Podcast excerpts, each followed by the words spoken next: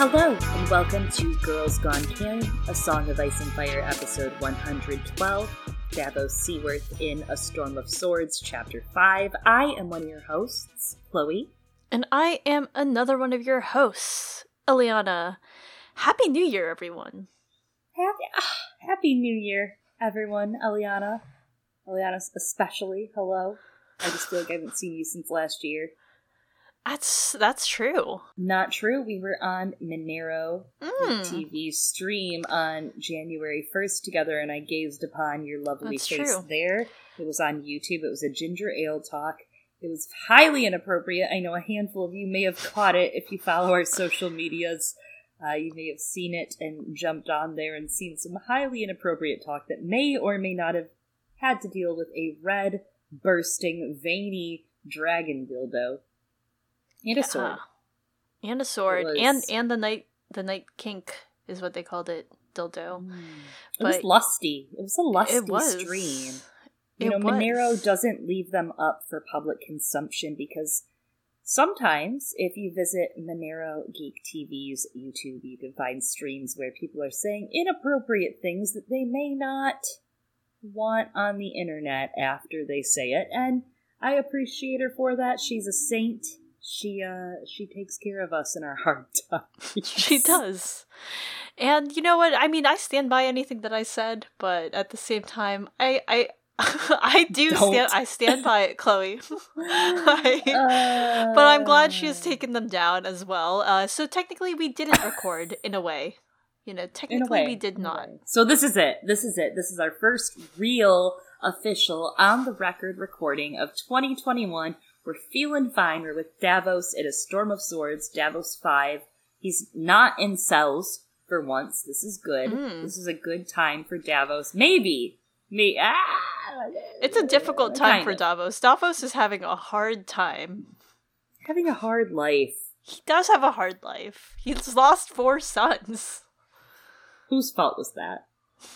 I mean, there's a lot of people involved. Which The feudal system they live in, Eliana. That is what I was looking the green, for. the You're jade fired. demon at the Blackwater.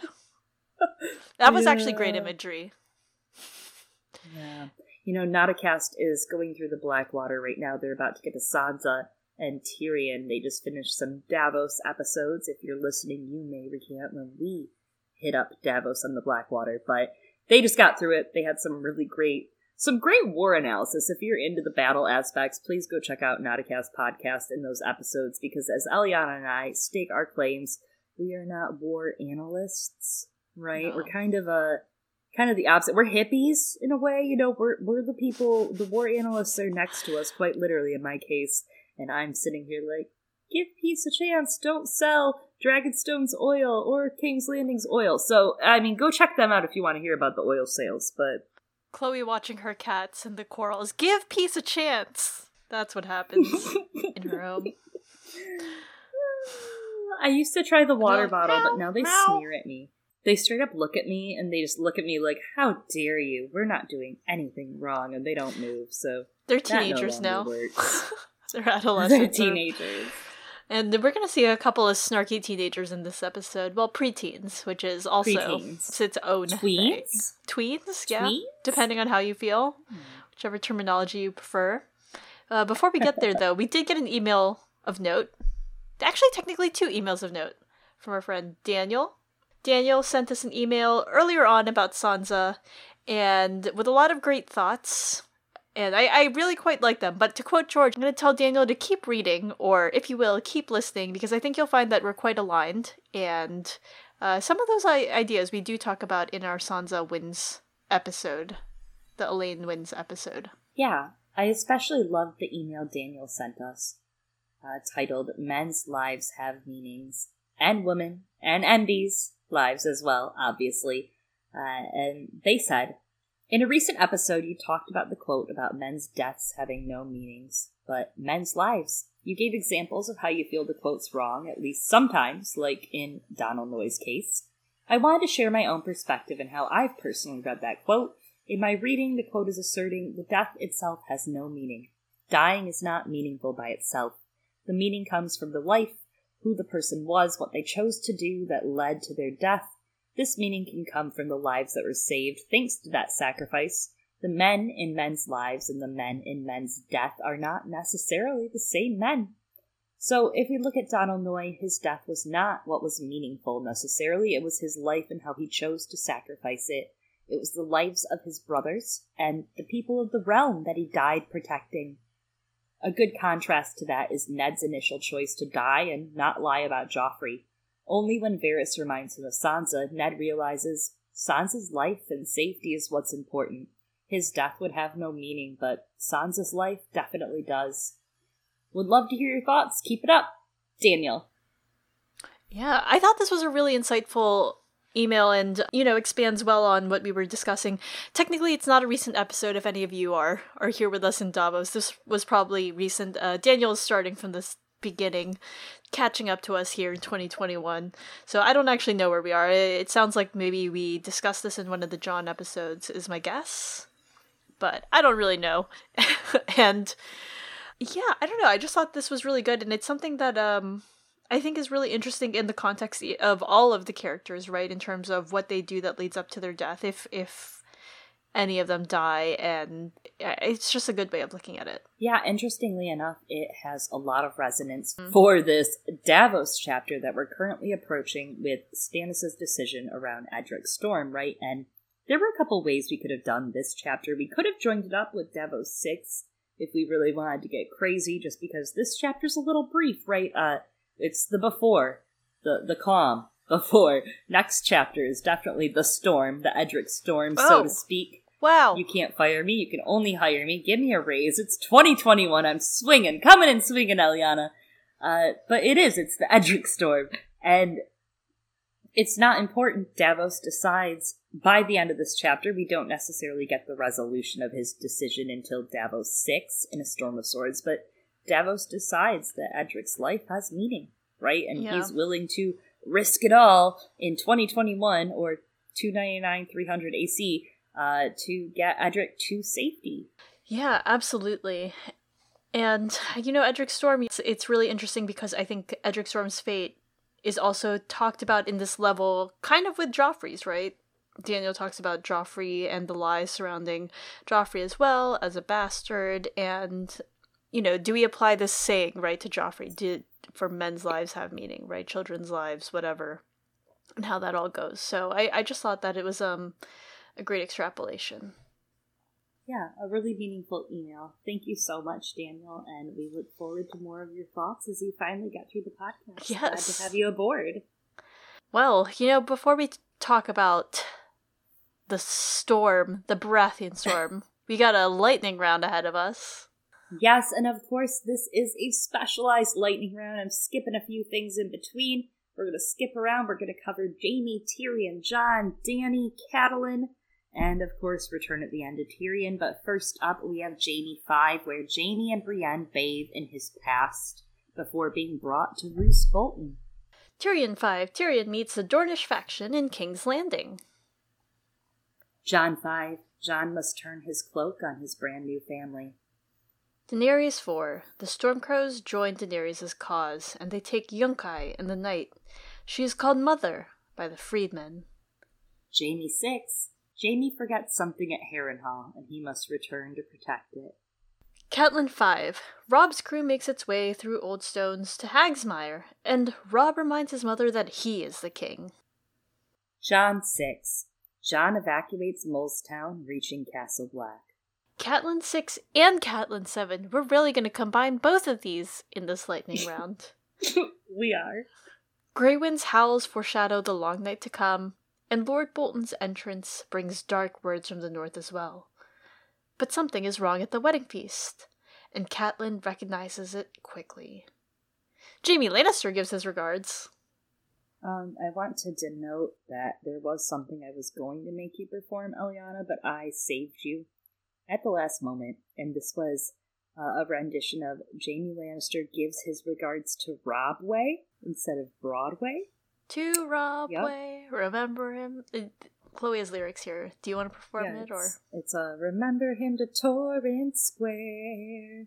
I didn't go farther than that, but uh, that's why I decided you didn't need to perform it. So. It's got potential. We'll think about Thanks. it for for something else. Girls Gone Canon, the musical episode. We kind of did that for his start materials. We I guess, did in a way, yeah. a swap is to come. A swap is to come. It is a song of ice and fire. Well, you Well, already have your musical. You have your Westeros the musical. Well, maybe we'll put some more music in it, but for now, that leaves us with Tyrion 6 in our lightning round. Tyrion is upset he can't unload all of his hard work life on his unsuspecting child bride. His life gets instantly harder when he goes to a work meeting and learns that the same unsuspecting child bride's family just got murdered. Again. Rough. Davos 5. The king says he will not burn the child, but deep within the Onion Knight's heart, he doesn't know if he believes his grace. Davos learns significant knowledge in his lessons with Maester Pylos. Damn, you're out here like, we gotta respect Maester Pylos. I didn't write Maester, but Eliana's like, Maester Pylos. I'm a Maester Maester- Pylos stand stan Maester after this Pylos." chapter. I was like, Ugh. who, who am I? Again, who am I? But Pylos is actually legitimately, I think, uncontroversial. It's 2021, new year, new you. Yeah, that's true. But is it? I mean, like last year or the year before, I was like Ilyn Payne stan. Maybe Hey, this is this is a step up. This is not the last POV this year, so That's true. Well, you know, as we enter Davos 5, I do want to say up top that people, including myself, have often discussed Stannis in the context of Shakespeare, but many people much more in depth. I'm just like, eh, throwaway Reddit comment. Um, but also Stannis in the context of plays in general, right? And I think that this chapter, especially in the first half with the quick dialogue back and forth, really drives those scenes and drives um, the action there. It feels very much like something out of a play. And I think there's even like a comical sort of exaggerated nature to some of the characters' actions, especially in Selyse and Axell. But just all around it, the scene carries this really ominous vibe, quite like many of the scenes in Macbeth, which I say. And it's a very interestingly mm. written and strong chapter. I knew you were gonna say it. Oh, it hurt me. I It have. hurt me, wife. Yeah, I'm not, you know, it's just like superstitions are for small men. And it's funny because I tower over you. Yeah, you are Uh, real tall. You know, last episode when we had Quinn on for Davos 4 and a Storm of Swords, Quinn from Quinn's Ideas, that was a blast. But Quinn read out the entire beautiful monologue where Oh. Melisandre does the So leeches with Stanny and Davos. And I personally am used to my lovely co host's amazing rendition of Melisandre. I was very hungover at Ice and FireCon in, I believe, 2019, and Eliana actually did a scene with a couple of our friends in the uh the it's like a little talent parade show thing. There's no I don't know, it's what what what we call it, the costume contest parade, It's like a variety show or something. the variety show. I don't know, but It's Eliana open did a mic. great job. Eliana wore this beautiful burgundy wig, and she was all like, "I'm Melisandre, your grace." She was all like very, I don't know, very uh bombshelly, and it was wonderful. But that's what I'm used to hearing in my head is Oh, Eliana as. Melisandre. So hearing Quinn do the the leech scene was very fun. But I'm ready to have you do some strong Melisandre as we go through the rest of these chapters. I don't know that I did like that great a job, but so we were joined uh, on the stage. I, I was joined by Scott, who I think had this idea. Maybe he's the one who put it together from Davos, Davos Fingers, and that also Seth, another one of our friends from the con, who does a lot of theater. Both of them do a lot of acting in theater, and they're interested in that. I don't know what I was doing, but I found out I look great in red hair. That's the takeaway. It was a nice, cool burgundy, but yes, uh, something about these scenes have like this overacting, right? Like it feels like a uh, a performance. it at does. A Game of Thrones convention. I mean, it feels like a, a really overacted, like on purpose. And I think Dragonstone in general is probably, especially in this chapter with the details we get, one of the most set-like pieces, Mm. right? Yeah, and even just the way that the scenes work, right, and how how uh, it gets driven in the first part of this chapter. Yeah. Well, to set the stage, Robb Stark died at his wedding. That is the first thing we open the chapter with. That was the subject of the last chapter for Tyrion. And Davos is like, wow, this is a curse. Axell and Selyse are on their knees. They're like singing their praises to the Lord.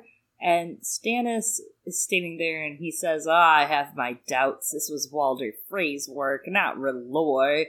And Selyse is crying out at her god's greatness, but Stannis finally hushes her. And he says, I plan to offer pardons to those who have bent the knee if they join me. They'll repent and see. Melisandre bursts this planning bubble. She says, More false kings will rise up to take their place soon.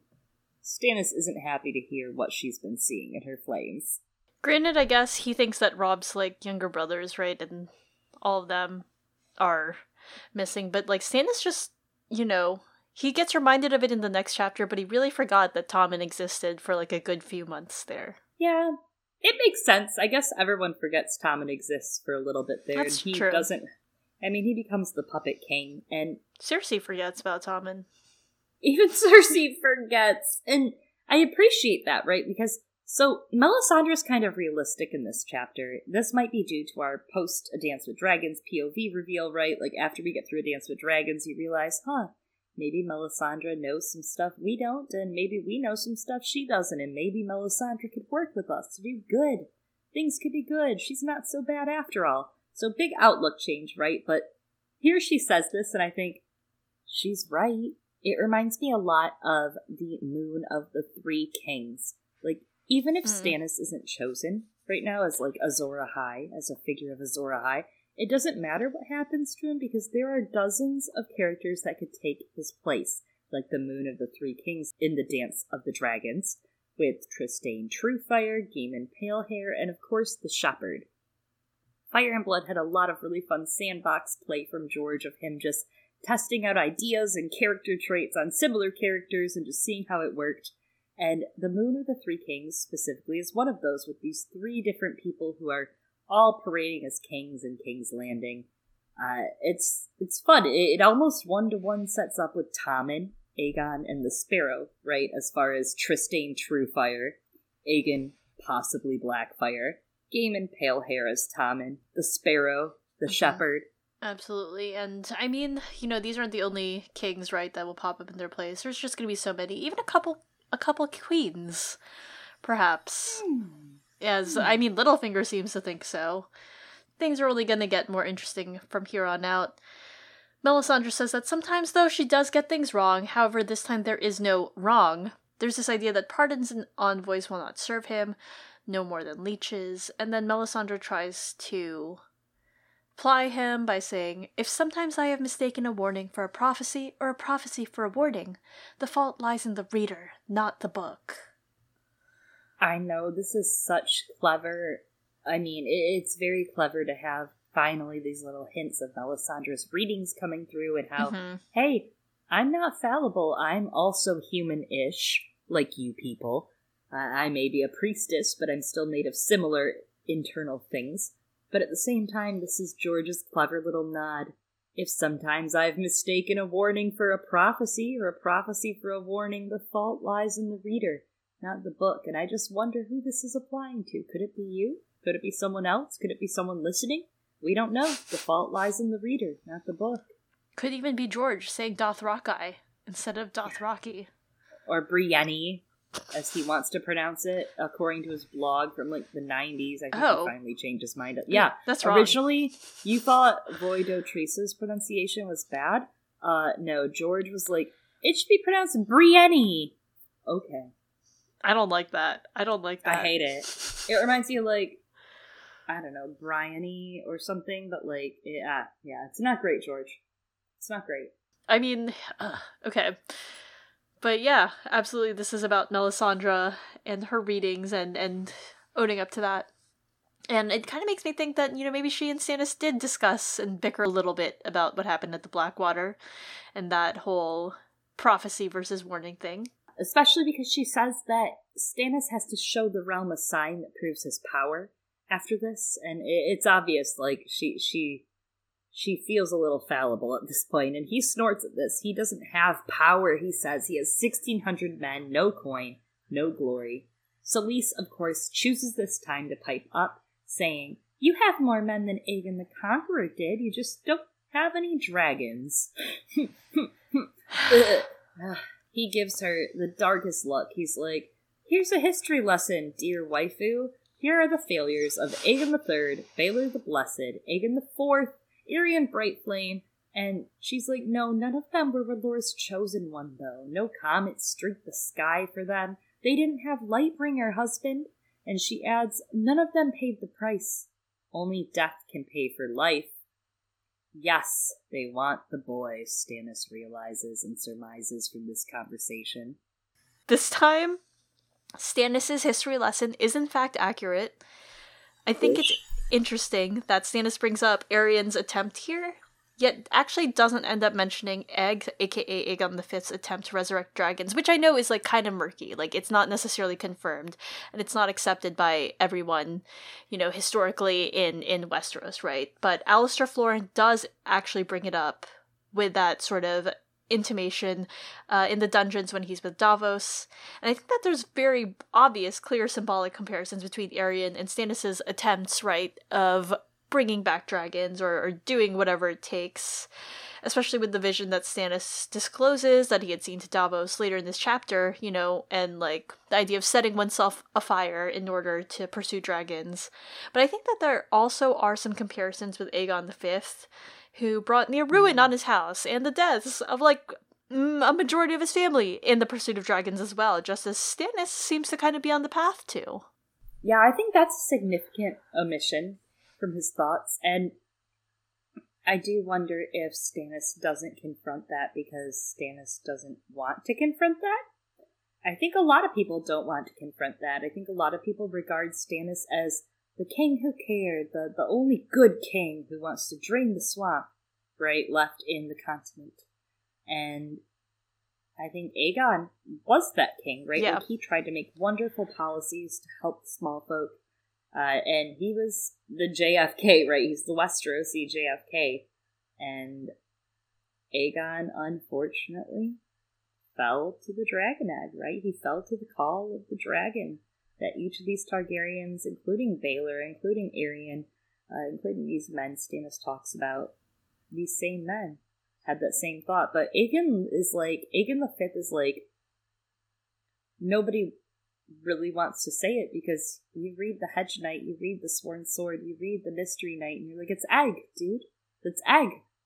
It's a little egg. That's all. Yeah. No one wants to admit that, Stannis least of all.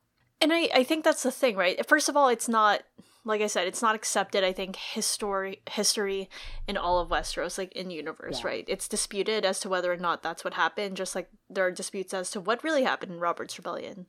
But for Egg, you know, as you said, he's well intentioned, right? He pursues these righteous policies, and we have some of that information even from the World of Ice and Fire book. And it seems like, you know, he wanted dragons because he had these ideas of what he wanted Westeros to be that were in many ways better. But a lot of the lords wanted to hold on to their power and were unwilling to make some of those concessions, right? And dragons would have allowed him to do what he wanted.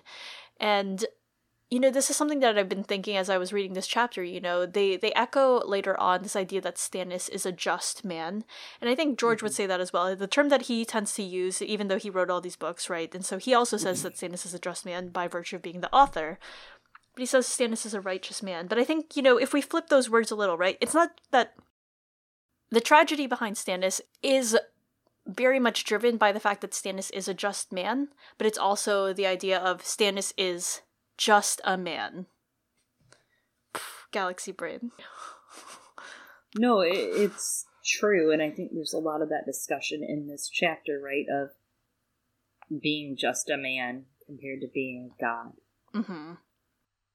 Especially in the setting, right? In Dragonstone, you can't just live on Dragonstone or have a whole campaign hosted on Dragonstone and not expect to feel its effects. Absolutely, and I think that's something that's gonna come forward more in the later books. This idea of what does it mean to have godlike powers? What does it mean to have so much power in general? And we'll talk about power a little in this episode, but for now, Stannis tells them that he's sick of the boy. He was sick of the boy before he was even born. And Melisandre beckons him to give them Edric, and they can end this boy's plague on Stannis, and he'll never have to hear his name spoken again, even though they're not using his name right now. And Axell goes down to one knee He's just like, please, Stannis, please do it. Wake the stone dragon. Oh burn Oh that God. kid. He's so into it. And then Selyse is also very into it. She goes onto her knees, she's wailing, and she's begging for the foul fruit of Robert and Elena's fornications to be burned. And that if he lifts this shadow from her womb, she's like, if you burn this kid, I know I'm gonna pop out some sons. I. That's not how it works. It's not. Selyse, it's, not it's your literally fault. a gamble. It's literally like a jerk and a gamble. Like the girl, Selyse, honey, honey, honey, we need to chat. I mean, she they don't stresses know. me yeah. out. Yeah. She's very stressful. Selyse stresses me out. I am stressed because of Selyse. She like straight up the language. It's the foul fruit of his fornications. It's really fucked up. What do you think about it? Because all these grown ass adults in their forties, thirties, fifties are all on their knees begging for a thirteen year old, twelve year old, whatever boy who just has a little too much charisma to be burnt right? They're like, if you burn him, we're gonna get giant petrified winged monsters to come to life. That's gonna be fun in the Winds of Winter when this, you know, progresses, because they're not gonna get better, is my No. whole thought. Right? Like, these characters are not gonna get better. And we've already seen them getting worse, right? We covered that in the Jon chapters, and Selyse is pretty insufferable there. S- Axell Yeah. is uh, doing whatever the fuck he's doing. He's wilding out, like, in dance. Like, you can tell that as he thinks of this. Drunk on power. Absolutely, and you can tell as he thinks of burning Edric, right? Because he loves burning people. He's like all about trying to burn people right now on like this Straight vibes. thing, Nothing yeah, vibes. on Axell it. Absolutely, he's got like the biggest heart on. He's like, oh, we're gonna burn people. I'm like, no, Axell, no, no, stop. Not now. No, yeah, this is like big Aerys Targaryen vibes and Selyse, right? It- so it Selyse is actually a little more interesting than Axell in that I feel that she's kind of a dark mirror in some ways for Stannis' desires. Like Selyse probably actually is a zealot about R'hllor, but the way that she speaks about Edric makes me think that she's actually more upset about the slight from Robert and mm. Delena. And she's upset in some ways that she just hasn't been as prestigious as she'd like to be in general. Her her inability to fulfill some of those wifely duties, I guess, in bearing a son as well. Yeah, she absolutely must feel limited, right? Like she hasn't been able to provide and fulfill those duties. And Mhm. uh, it, it's interesting that people villainize Selyse so much, but yet they praise Stannis, right? Because Stannis' entire power trip is over that Robert never laid a hand towards him. You know, like that he could never catch up with Robert's ghost, as we're going to discuss later. hmm Uh, that that's it. And I mean, Selyse feels pretty shitty because you know her cousin fucked the king in her marriage bed. I would feel shitty. No, no, everyone's out there like, yeah, you know, Robert. Robert did fuck up, and Stannis should feel shitty about how he was treated, but no one gives a shit about Selyse. They just are like, she's got a mustache. Bad person. Bad person for having a mustache. She's a bad person, but not because of the mustache. Exactly, and it's it's a normalize not giving a fuck about. I haven't waxed my mustache in years. It's I didn't know you had one, but yeah, I mean, we all do. I have one. We all do, yeah. But, it's like. They gave her one over. in the comics, you know. Did they? I didn't actually see it. I didn't look at the Clash of Kings. I only read the Got con- comics, the AGOT comics. I have some of them. Yeah, I was I had it on my pull list for a while, so I have a couple of the Clash of Kings comics, and Selyse Okay. has a has her mustache on there. Well, it is a character trait. Stannis rejects Axell and Selyse's begging and pleading once more. He says, Edric is of my blood, and he untangles himself from their grasp, saying, Whatever the truth of the night, the boy is not at fault for what has become of your lives. This is very self aware from Stanuel. Um, I hope Stanuel keeps this attitude. I know he won't, because I've read the books, but uh, this is very self aware. I just don't know if he feels the same about himself, right? Like the boy is not at fault for what has become of your lives. Is this a more exaggerated version of the tension between Catelyn and Ned when it comes to Jon? Uh, especially when Stannis is saying that Edric is of his blood, and Ned himself Mm. also saying Jon is of his blood. I literally have never thought of it this way until Me neither. this moment of you saying it, and it does feel like that, right? Like especially because Cat as a character feels very unyielding, right? Break before she bends, comes back from the dead, right? Because of thanks to Mhm. the Lord. Uh, interesting. I never put that together.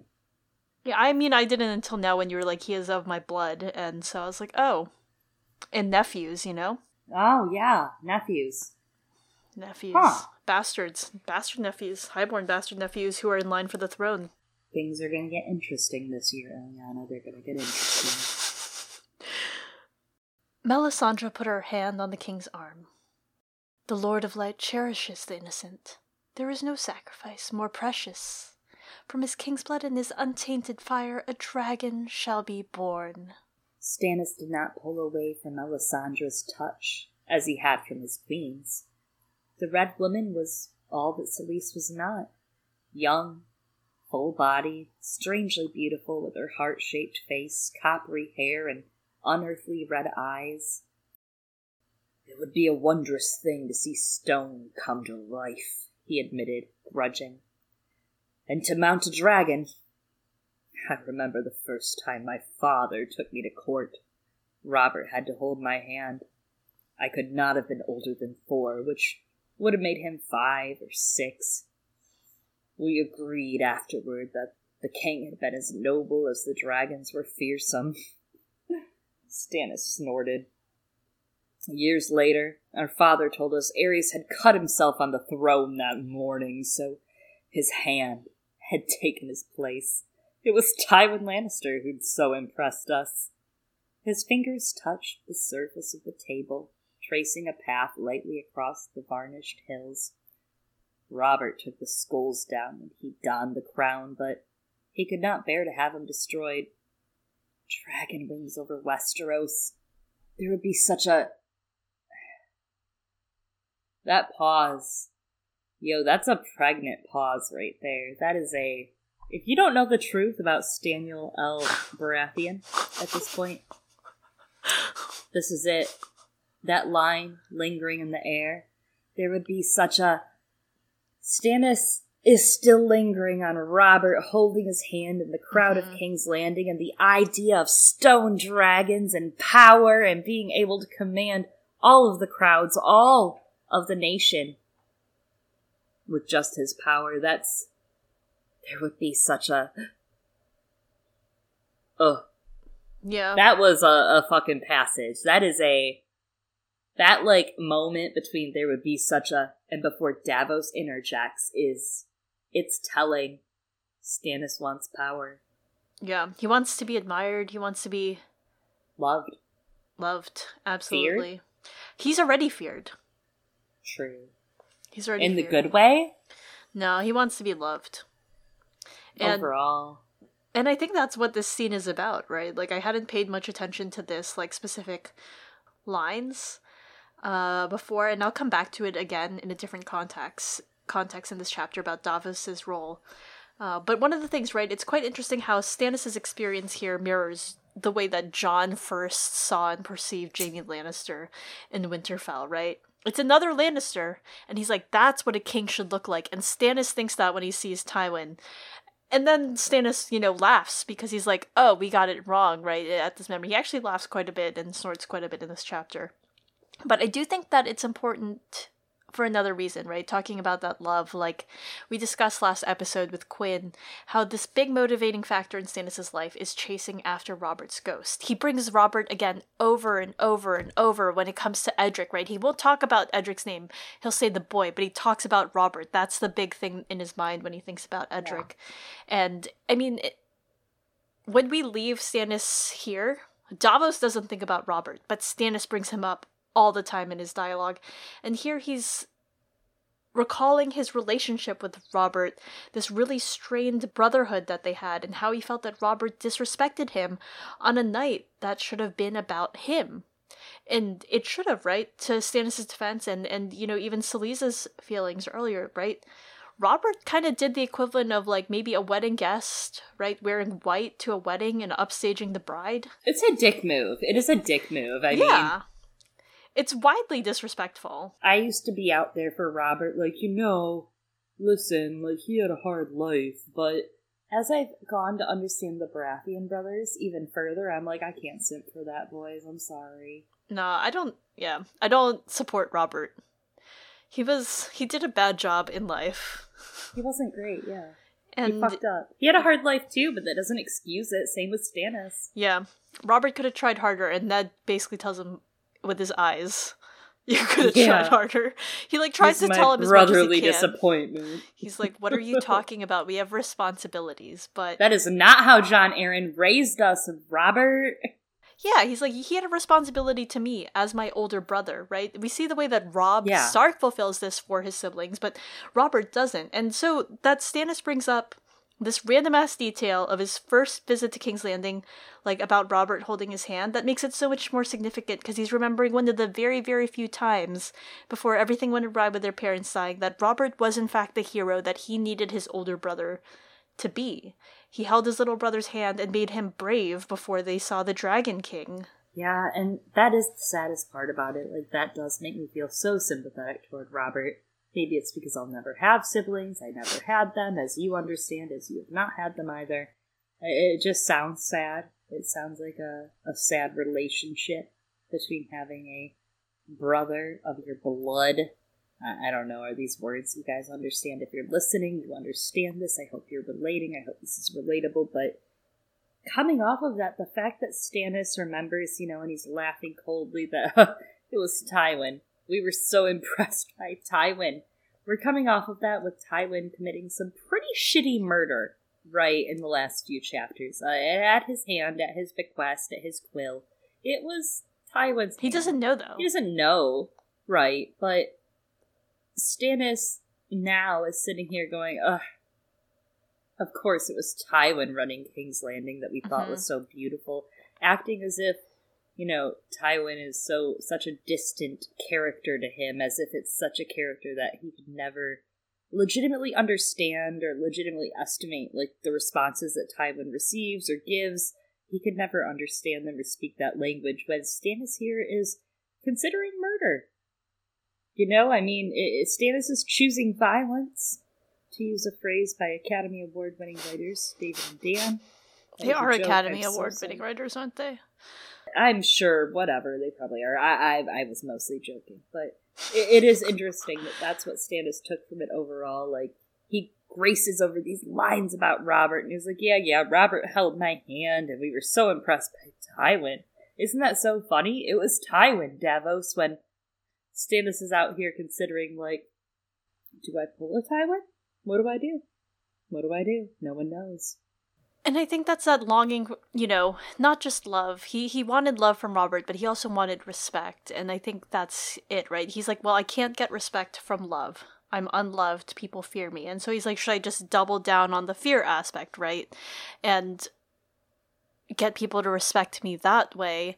And I think that's something that George is deeply interested in when it comes to the psyche of his characters. We see it come up a couple of times in Fire and Blood, but you can see it in a lot of his previous works prior to A Song of Ice and Fire mm-hmm. of what happens when, you know, someone is unloved. What do they do to try and get any sort of connection with people? And, you know, I'm going to point y'all to our friend Matt, aka Joe Magician, who did a an analysis on Meathouse Man, by George R. R. Martin, which you know I think covers a lot of these horrifying ideas, right?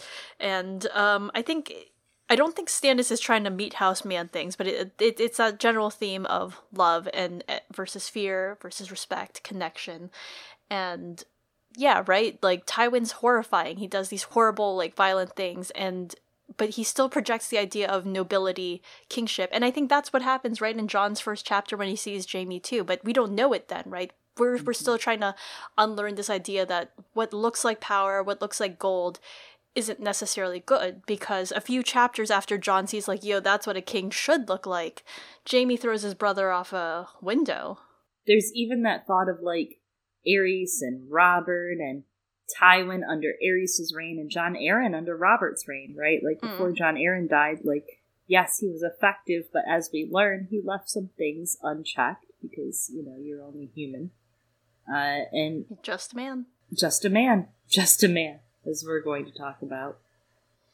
Well, Davos interrupts this sexy little fantasy that Stannis is having about dragon wings over the city. And he's like, Can I speak, Your Grace? And he, he prays to the warrior for bravery inside of him to survive what he's about to say. Not R'hllor, does not pray to R'hllor. He tells Stannis, No man is as cursed as the kinslayer in the eyes of God and men. And Melisandre rebuts that R'hllor is the only god who matters, Onion Knight. And you don't, R'hllor doesn't care about this kid. She basically tells him, she's like, dead ass. R'hllor gives no fucks. R'hllor gives child. fucks in that he's like, this child's gonna be delicious for my flames. Delicious. like, we're gonna wrap this kid in some phyllo dough, maybe Oh butter that phyllo God. dough up, put it in uh, some feta, some spinach, right? And the kid's gonna be in the oven and he's gonna roast for several minutes, right? Thank R'hllor. Thank. Sounds delicious.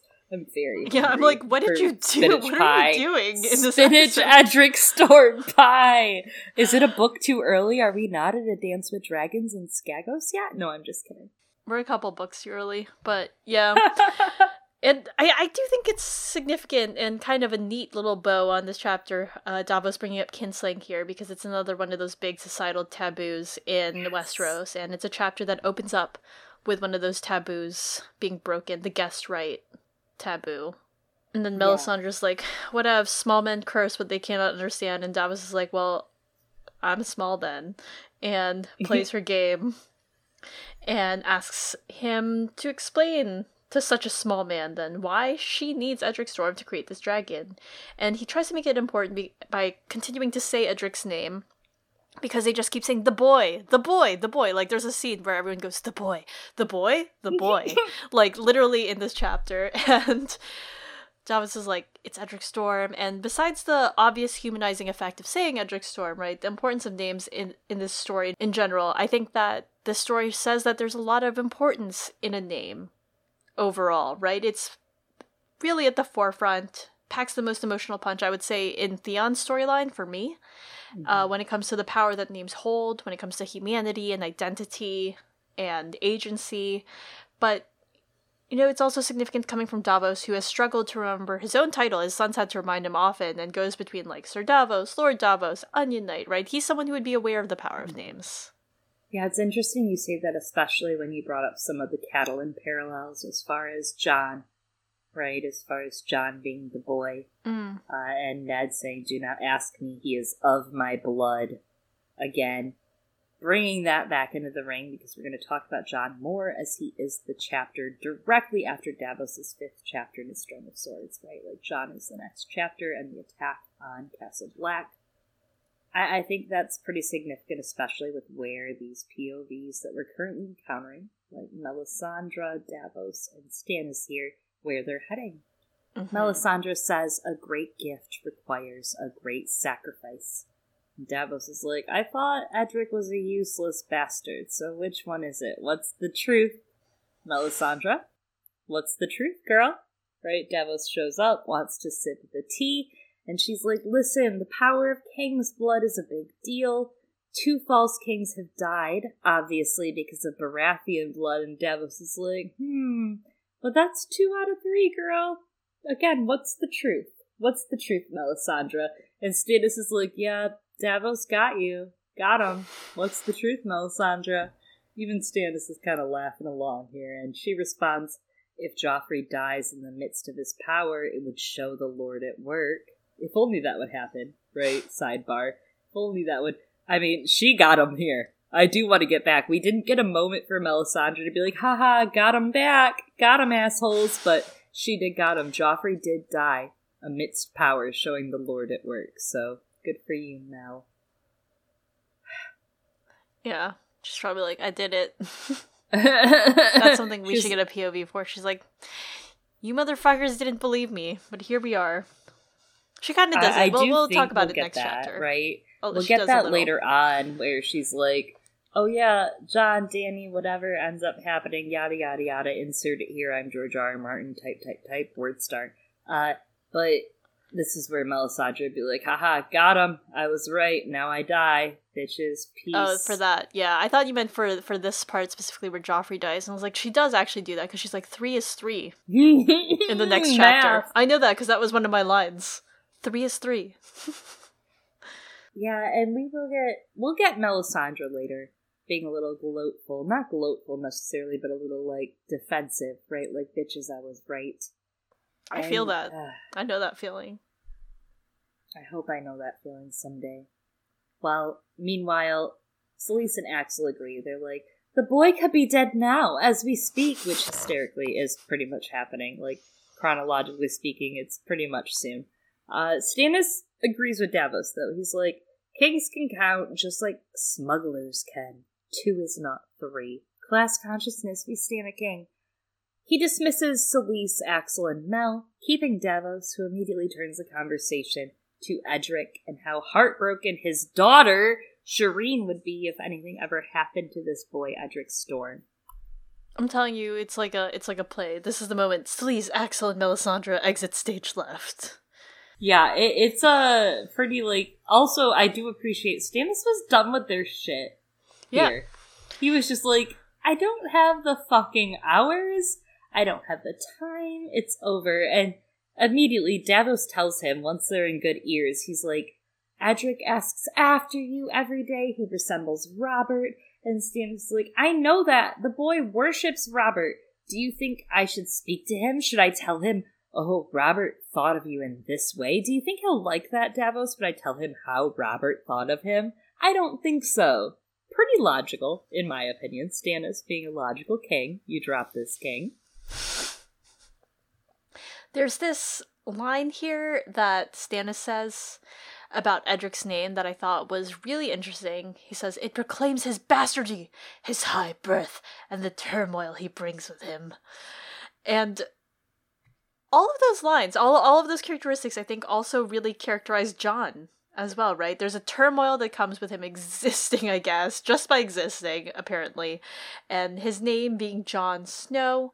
And a lot of it, though, is also inside of Jon, the turmoil, because as we all know from when we covered the Jon chapters, Jon is like angsty, moody teenage boy hours. And that's what he's all about. But also coming back to Edric Storm and his name, I've never thought about it before, but besides the part where Robert was very rude to his brother on his wedding day and this, this really insulting thing, Robert also named his son that looks a lot like him except for the Florent ears, like his bastard highborn son, after the brother that he chose. Yeah. Ned. He names him Edric. Eddard. Right. So for Robert Not Stannis. Yeah, he, he doesn't even name his kid like I don't know Stanley, Stanley, oh. Stanford, Stan, Stan, Stanuel. Stanuel, Stanuel, right?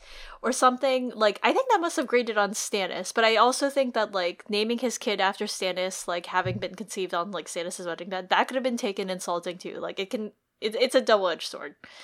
But regardless, you know that that this kid is Edric, Eddard, right? It, it's salt in the wound especially knowing how Stannis feels about Ned.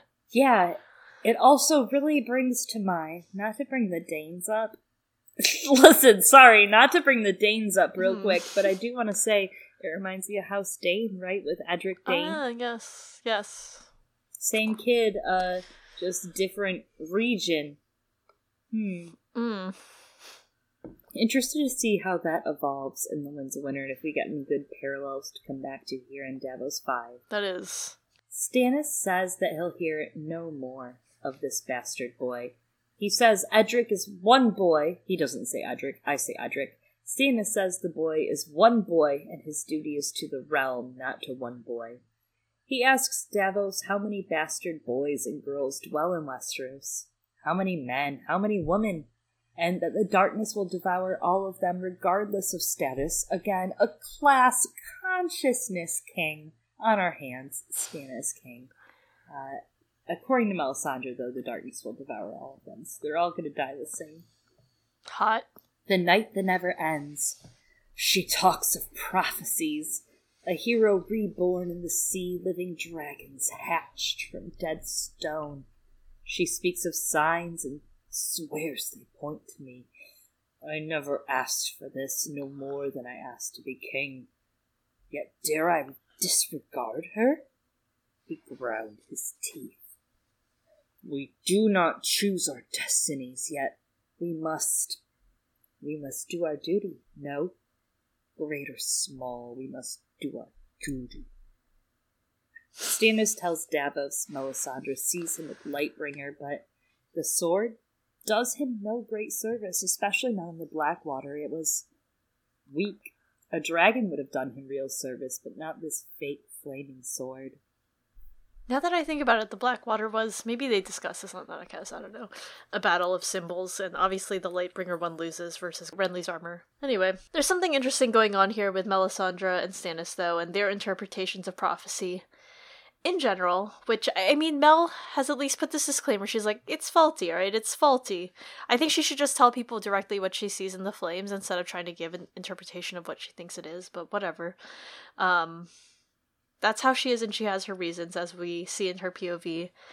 I also think it's really interesting in this language here that Stannis says that Melisandre has seen him, allegedly, him specifically, standing against the forces of darkness with Lightbringer in hand but yet she doesn't ever say that she has visions of him as a king or on a throne, right? Like, in fact, I'm not sure that any of her visions ever say that Stannis himself, or even like in the prophecies that Azor Ahai is destined to unite people, much less like specifically Westeros.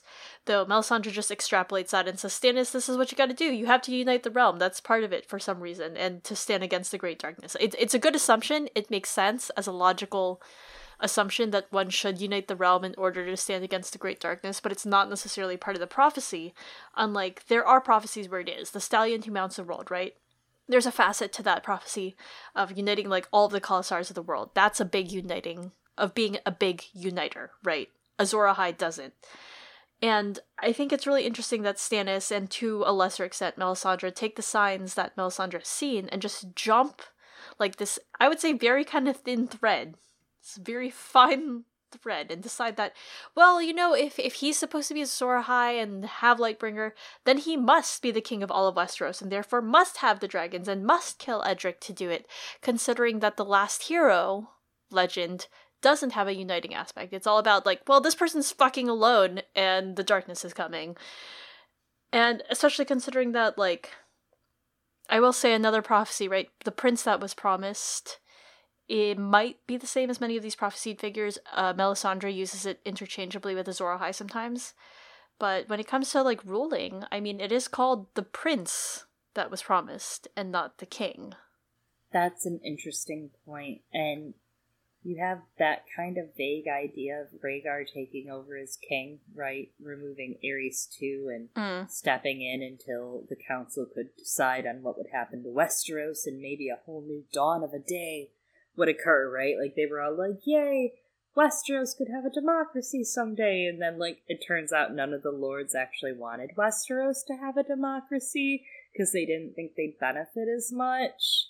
It turns out, and they all put all of their eggs in a different basket, and those eggs were not Aegon eggs, they were Robert Baratheon eggs. And like some men supported Aerys, but like it turns out by the end of the battle, shit was looking pretty bad for that side, right? And then Robert won. Anyways, sorry, that was a history lesson, a real vague one, but like, yeah, it, it seems like the prophecy keeps serving as this really big roadblock to all of these big kings. Some kings have other roadblocks, right? Like uh, in the hit TV show that these books were based on, Game of Thrones, Robb Stark meets Talisa a little bit earlier than this in the books, and she ends up uh, being his pussy blocker in the show that the books are based on, for example. But here, here it's Edric for Stannis in his mind. We know it's something else, but yeah, absolutely. And Davos then starts to stress the cost of sacrificing the boy, but Stannis says he knows the cost. He's seen it himself in the flames, and that the night before he saw a king wear a crown of fire, burning, his crown consuming his flesh and turning him into ash. Do you think this is important? I mean, like I don't know. It could mean anything, you know. It could mean anything at this it could mean point. anything. we get the following passage. The king moved, so his shadow fell on King's Landing. If Joffrey should die, What is the life of one bastard boy against a kingdom? Everything, said Davos softly. Stannis looked back at him, jaw clenched. Go, the king said at last, before you talk yourself back into a dungeon. Iconic line. That ambiguous wording is just always just chef's kiss. You know, as Joffrey, of course, is one of the many bastards that's alluded to in that sentence when it comes to discussing the life of one bastard boy against the kingdom and the moral question of like is it right to kill Joffrey? Because that happens in this book everyone. And he's essentially of an age with Edric Storm 286 AC versus 287 AC respectively. And then after him Tommen another even more innocent bastard boy. Actually innocent bastard boy. And there's a certain Night's Watch effect, right? Uh, this chapter, like we said, comes right before a Jon chapter, and it helps to reinforce this framework of bastard boys against the many bastards in the world, leading the Night's Watch, who we're about to see all these people right now Stannis, Davos, Mel, Selyse, Axell. We're going to end up seeing them move to the wall or move to the north. And there's a lot in this chapter coming back to that Moon of the Three Kings and some of what you're saying that reminds me of these golden shrouded children, right? Myrcella, Tommen, both likely to be crowned and killed for being quote unquote pretenders. But as we see from their natures versus Joffrey, they're bright, sweet children. There's literally not much wrong with them besides their family is kind of crazy and that might affect him a little bit. I mean, I'm not saying Cersei's parenting yeah. might rub off, but it might rub off. And I don't know, they could grow under the right tutelage and care. In the show, we see Myrcella kind of grow a little quicker and without really any explanation. But in the books, we learn that Myrcella is very clever, right? Like, she's great at cyvasse, she has great logic skill. If you're playing The Sims 4, she could rule like the Dornish maybe intend her to do, at least momentarily. Uh, we'll see. We'll see. Giving Edric a chance at living his life is kind of the least Stannis could do. He already killed off one of his kin, right? Renly. So who does Stannis plan to have take the big lands once he gets them? Right? Like when he finally gets the glory, when he has control over the nation. Who's his Storm Lord? He has no one. He's isolated. He's alone at this point. Edric could actually strengthen his rule when used politically. He's a bastard. His dad's dead. There's no chance of him coveting the throne. Uh, but Stannis doesn't see that now, right? He sees the light or or the fires. He sees the fires of R'hllor and what they can grant him. He doesn't see what Edric could do without dying for him. Yeah. Davos bows but Stannis has already seemed to forget him. He walks, the wind snapping banners along the way, and the smell of salt in his nostrils. And there's this really beautiful metaphor in the text here as Davos is leaving. Sometimes the storm winds blow so strong a man has no choice but to furl his sails. Ay, your grace. Davos bowed, but Stannis had seemingly forgotten him already. So, I just kind of really love that metaphor of the storm winds blowing so strong and, and what Davos does in this moment. And I just like that idea, right? Of the Baratheon brothers as these different storms. I'm sure people have talked about this before, and I'm sure I'm not the first one, but I think we can see how easily, right? I, I mean, it's pretty clear how Robert embodies this. He's the devil, the trident, thunderous laughter, right? Imagery that we'll see with Lyonel Baratheon. Typical what you think of when you think Baratheon, right? Laughing storm shit.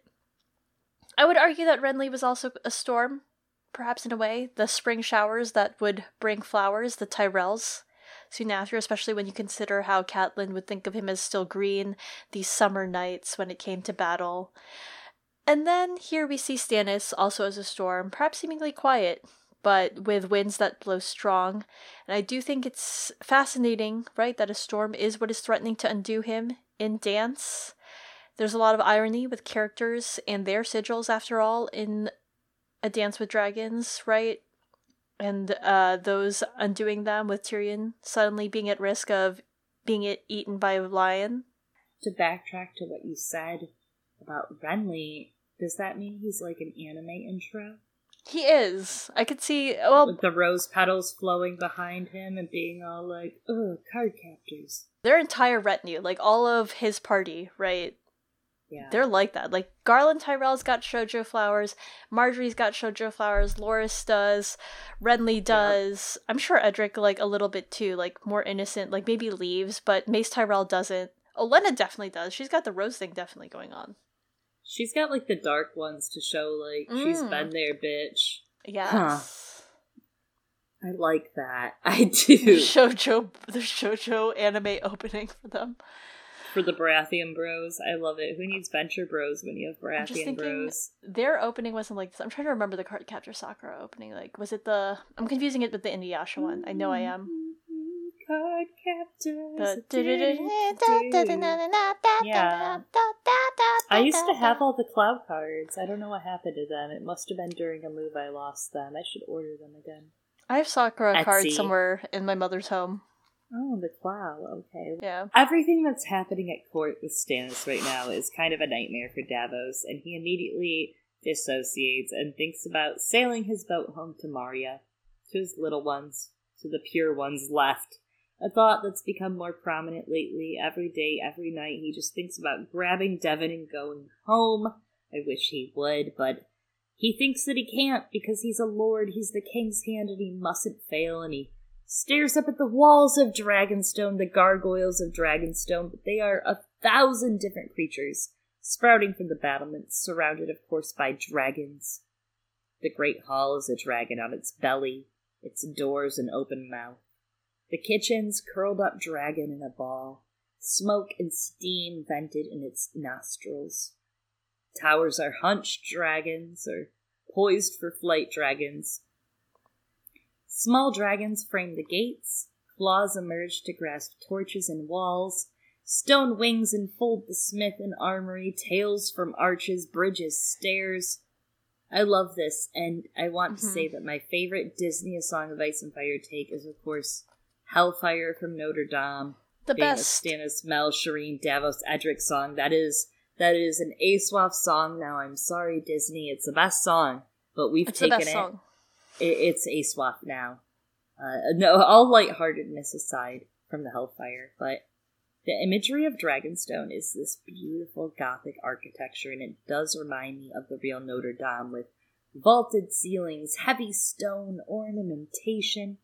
Makes me think of these frivolous dragons all over everything, and in Notre Dame, Hugo compares the architecture to the old way, actually. Hmm.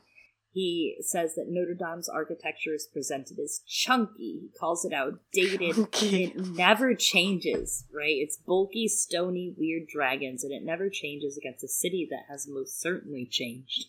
Most certainly is changing.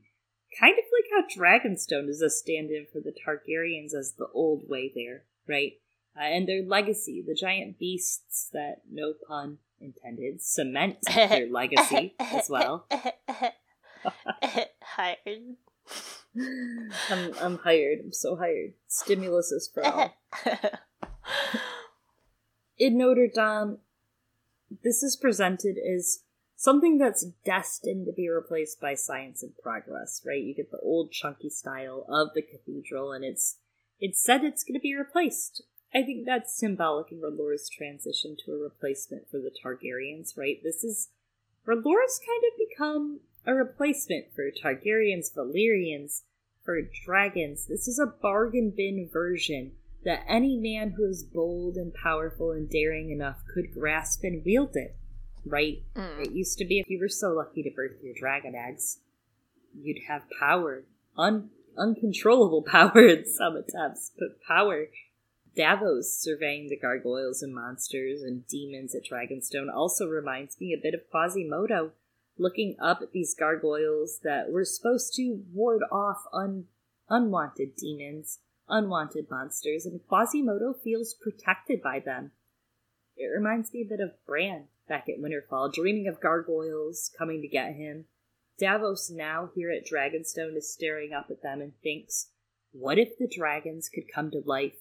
What if they had been turned to stone? He thinks that he'd heard rumors the wizards of Valyria did magic with fire stone, of course, their Valyrian tricks like a potter would clay, but now it's kind of hitting differently for him. Now he's like, what if it's real, though? It probably was, but I think it's interesting what you're saying about R'hllor as a stand-in. You know, this new power dynamic as opposed to the Valyrians, because I think what's enticing about R'hllor and, prophecy in general, right? Like the Targaryens put in a huge amount of effort to build this narrative of power around themselves, right? I think that the Jaehaerys and Alicent chapters in Fire and Blood really showcase the effort that was put in to try and cement this story that people bought into about the Targaryens that allowed them to be able to rule and, and live as they did. It's part of why Varys is putting in all of this effort, right, into building a story around his Aegon that he's going to present to everyone. But for Stannis and for people who believe and have decided to believe in R'hllor, R'hllor provides a convenient and already like pre-made template that you can just step into this story of power and be the chosen one. All the prophecies kind of do that. Yeah. You know, speaking of power and the architecture here, first of all, I can't get over the like the terminology of chunky. It makes me think of like this chunky soup for some Stop. reason. I'll oh, explain God. that story later. Have you ever had chunky soup when it's cold? Wait, what? What about cold chunky soup? Imagine it not heated up. Goodbye. I don't want that. It's too late because that's what I'm imagining. Imagine chewing chunky cold soup. That's how I feel about Stannis. Oh my god. I said what I said. Keep it in. Uh, I'll keep it in. I mean, some of it could work, like chunky gazpacho, but I don't know. Oh, I love gazpacho, but I don't love Stannis. I love gazpacho. mm Yeah. Oh, and borscht. I like borscht. Love a borscht. but anyway, you know, speaking of the Great Hall, right, and, and the architecture of Dragonstone, I never really thought about or realized that the Great Hall was in the shape of a dragon before, and that they all just like eat inside of the dragon's belly is interesting. I think that there's a multiple ways that the dragons function narratively in this story. Uh, one is like on a more literal level, people have discussed them as weapons, right? There have been people who have likened them to weapons of mass destruction. Adam Feldman talks about them as, as symbolic of violence and the choice to do violence. Uh, I think there's a couple of other things that they stand for as well. But here specifically, Stannis is thinking of the possibilities that a dragon could bring to their campaign. And it's in the same vein of how many view the dragons and what they promise in the story, though they never really vocalize or articulate it as such, that the dragons represent power. Having dragons or power opens doors for people that were not possible before. Even when it's just as a symbol, again, that narrative, that story you build around yourself. For example, Daenerys is a widowed Khaleesi, right? In the first book and is about to have her life taken from her. She's about to be forced to join the Dosh Khaleen despite her own desires until she births dragons. And then they're like, wait, that's amazing. Let's not take her to the Dosh Khaleen. Let's follow her instead. And we see the effect that the prospect of power has on Stannis. You know, you were talking about like how he has that really pregnant pause as he thinks of dragons flying over Westeros, right? It's seducing him into that thinking. He's like, what if? What if? Though when it comes to when it comes to Edric Storm. He wouldn't have to give pardons anymore, right? Or deal with this tedium of politics if he had dragons, right? And the architecture of Dragonstone shows what the consequences of that power are as they dine in the Great Hall. Power, like fire, consumes. And Stannis sees where that road leads, as he tells Davos, but he's still gonna go down that road anyway, like a moth to the flame. And I'd even add that the fact that dragons are overtaking the entire building in every mm. single way, that feels significant, right? Like, everything they could have accomplished was overtaken by the power struggle for dragons. Absolutely, and that's a big part of what the dance, right, in Fire and Blood is about. Yes. Salladhor Saan arrives at his side while Davos is deep in thought. Salladhor has forgiven Davos for his treachery, it turns out, but he won't forget that Claw Isle could have given him and his wives and concubines really good retirement. Now, Salladhor doesn't get fine Celtigar wines or a sea eagle. and he doesn't get Celtigar's magical horn to summon krakens Hmm. from the deep Hmm. Hmm. Interesting. and stop the Tyroshi. Interesting. Interesting. That is a exclamation. Think of all the point. olives he could buy with all of these. Oh, olives with the fine Celtigar Mm. wines. All of that. But magic horn. he slips his arm into Davos's, telling him, You know, Davos, you're not very loved by the Queen's men. And Davos is like, It's so funny you say that because while I'm not loved by the Queen's men who follow the Lord of Light, the rest of Dragonstone has gone back to the gods they've worshipped their whole life, saying Stannis was ensorcelled. He was bowing to demons of shadow. He failed them in battle.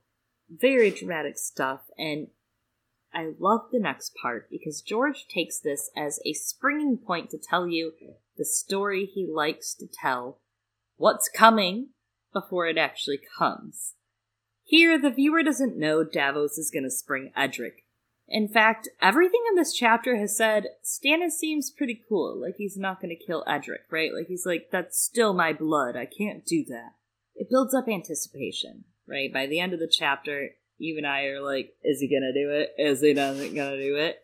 We don't get the resolution until next chapter. It's what's called analepsis, which is a literary device which, in a narrative, a past event is narrated at a point later than its chronological place in a story, and he reiterates and resolves this analepsis in Davos 6. It's an entire backwards walk, right? We start Davos 6 with here's what's happening and here's how it's happened.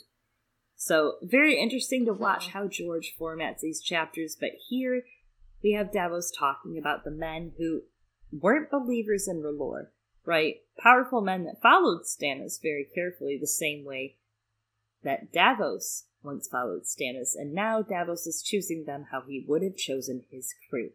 Sir Gerald Gower, who fought on the Blackwater, but after thought R'hllor was feeble because he, they lost to a dwarf and a dead man. Sir Andrew Estermont, the king's cousin and past squire, the bastard of Nightsong, who had kept Stannis safe in the rearguard, who also worshipped the warrior, and Davos calls these men king's men, not queen's men. Davos is a little better at politicking than he thinks it is, right? It's it's he thinks about it in those metaphors from when he was at sea and Davos as the smuggler, right? He he talks about needing to know tides when it comes to men's attitudes. That it was important for one's safety as a smuggler, and I think that's really interesting when you consider Davos's qualifications as a hand and politicking, because he's struggling right now with a separate faction again, those Queensmen, and he's trying to build his own allies, and it really, really reminds me of Ned's situation in King's Landing when he was wrestling with the Queensmen, who were the Lannisters.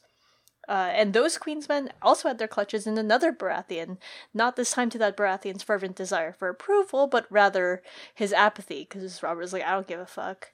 And Davos building Kingsmen, it's kind of like how the Brotherhood without banners maybe came together and how they talked about themselves. They said that they were Kingsmen even after the death of Robert, and we'll see them in this book with Arya's story, of course. That's really thoughtful. I didn't really think about that. That Davos is building Kingsmen, right? Ex Kingsmen, when you really think about it, because Robert's gone, Stannis will be gone by the time. Well, Stannis is gone from this transaction. Is really the important thing as we go through it. This is like a mini heist happening in the shadows in the background. Mhm. Davos compliments Salladhor's leadership.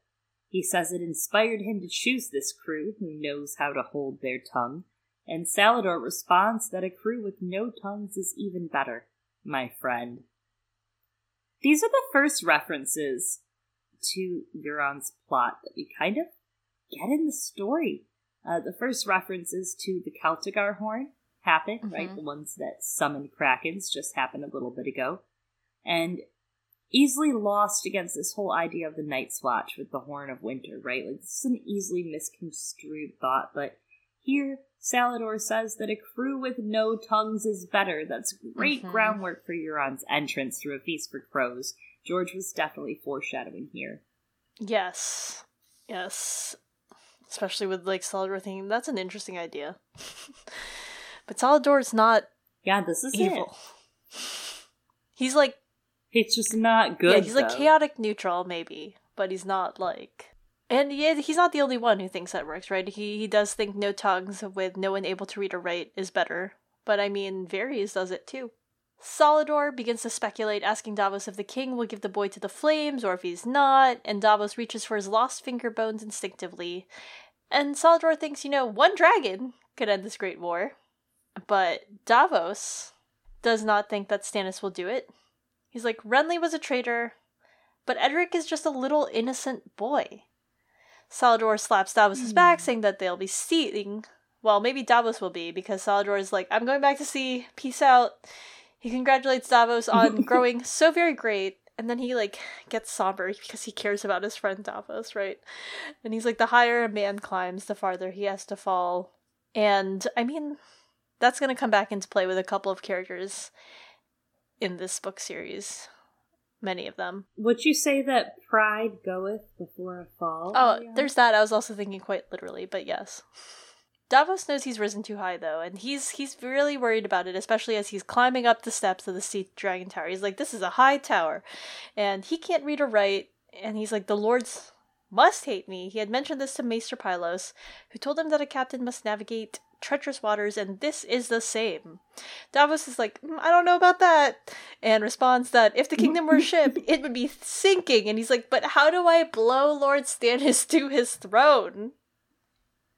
Are we not doing phrasing anymore? Because how do I blow Lord Stannis to his throne? I'm just saying it feels justice.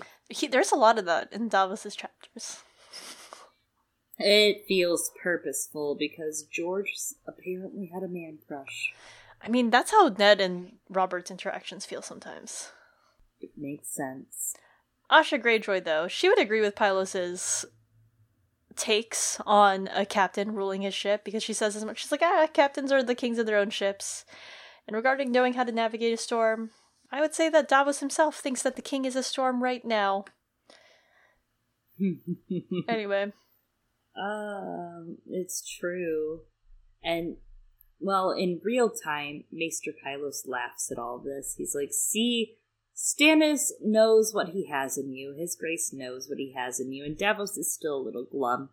Pylos gives him yet another history lesson, reminding him of Ryam Redwyne's failure as Hand, although he was successful as a knight. Otto Hightower, Myles Smallwood, all these failures, but there were some really weird successes. Davos, you have a chance, like Septon Barth, a blacksmith's son plucked from a library. Davos is like, yeah, sure but internally he thinks, sure, this history rocks, I just can't read any of it.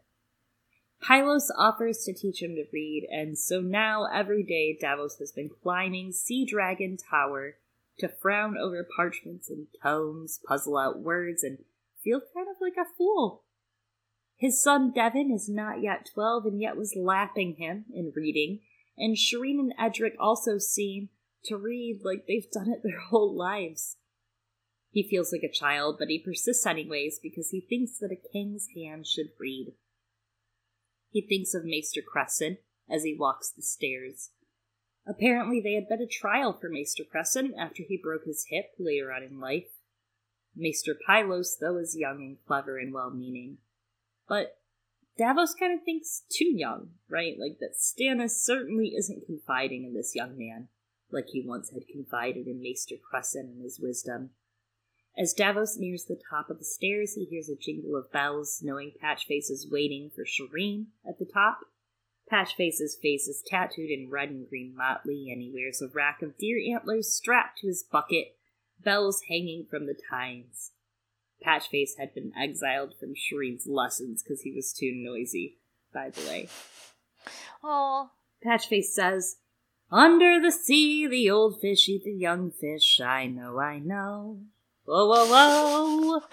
he mutters it at Davos's entrance, right? Like Davos enters, and that is his entrance music. And Davos responds that up here, the young fish teach the old fish, which is, of course, very clever because that is how he feels, right? Entering these lessons where he has to read, where these kids are laughing. It's also way cuter than, like, what Patchface said. Patchface is creepy bullshit. I know. He's not Patchface, we have to work on your delivery. You know, the that. old fish eat young fish thing is very interesting in the perspective of Walder Frey with Captain Robb, mm. right, and Edmure, uh, and Stannis trying to sacrifice Edric. and in lieu, Shireen maybe, definitely, eventually. And even of the upcoming Euron and Balon young fish, old fish thing going on. It does remind me also of old Nan, hmm. weirdly enough. She mentioned this about the Long Night a, a way back. All the swords of men could not stay their advance, and even maidens and suckling babes found no pity in them. They hunted the maids through frozen forests and fed their dead servants on the flesh of human children.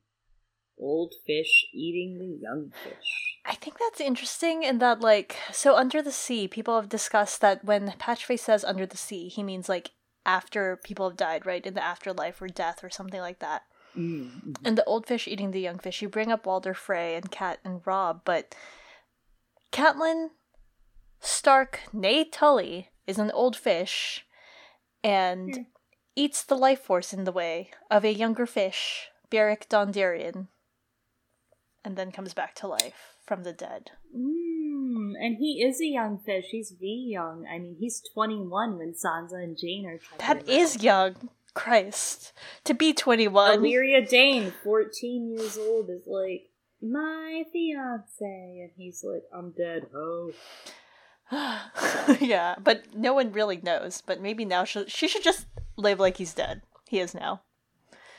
Allyria Dayne should do what she wants. Well, Davos is having a hard time doing what he wants, right? Because he never felt quite as ancient as he did when trying to read. Pylos he thinks is young enough to be his son. He finds pleasure, though, in seeing his own blood, Devan, mingling with a princess and a king's bastard, and thinks of one day Devan's eventual lordship, Lord of the Rainwood. Davos is more proud of Devan's eventual title than he is of his own. Devan reads, writes, he uses a sword and lance, and he was also very godly. Davos is probably like, sword and lance, awesome. Godly, he's like, hmm, hmm. Son's like preaching to him, like, My brothers have ascended to the Hall of Light to sit beside the Lord. Devan had said when his father told him how his four elder brothers had died, I will pray for them at the night fires, and for you as well, father, so that you might walk in the light of the Lord till the end of your days. Little narc. Poor Devan. Fucking mini ass narc. You know he, he is. He, is. he just has that narc voice. Well, I just kind of gave it to him, but he does. He kind of does. Oh, Poor he does. That's his voice now. And Devan greets Davos on the entrance to the classroom. He is a good boy here. Davos sees much of his lost son Dale in him, the elder. The same hair, the same eyes, the peach fuzz on the cheeks. He's the oldest child of the three at the table, but Edric Storm towers over him by three inches, definitely proving he's Robert's son, right? Build wise, and he has coal black hair, deep blue eyes, the mouth, the jaw, the cheekbones. Only the ears are reminiscent of the Florent in him, and some even said Edric looked more like Robert and Renly than Stannis ever had. Damn. Oops. Damn, that's cold. It is cold. That's some. Poor Stannis, you know. You gotta feel bad for him. I guess. Someone has to. Well, Cressen and, and Davos did. You know who I feel bad for right now? I feel bad for Devan.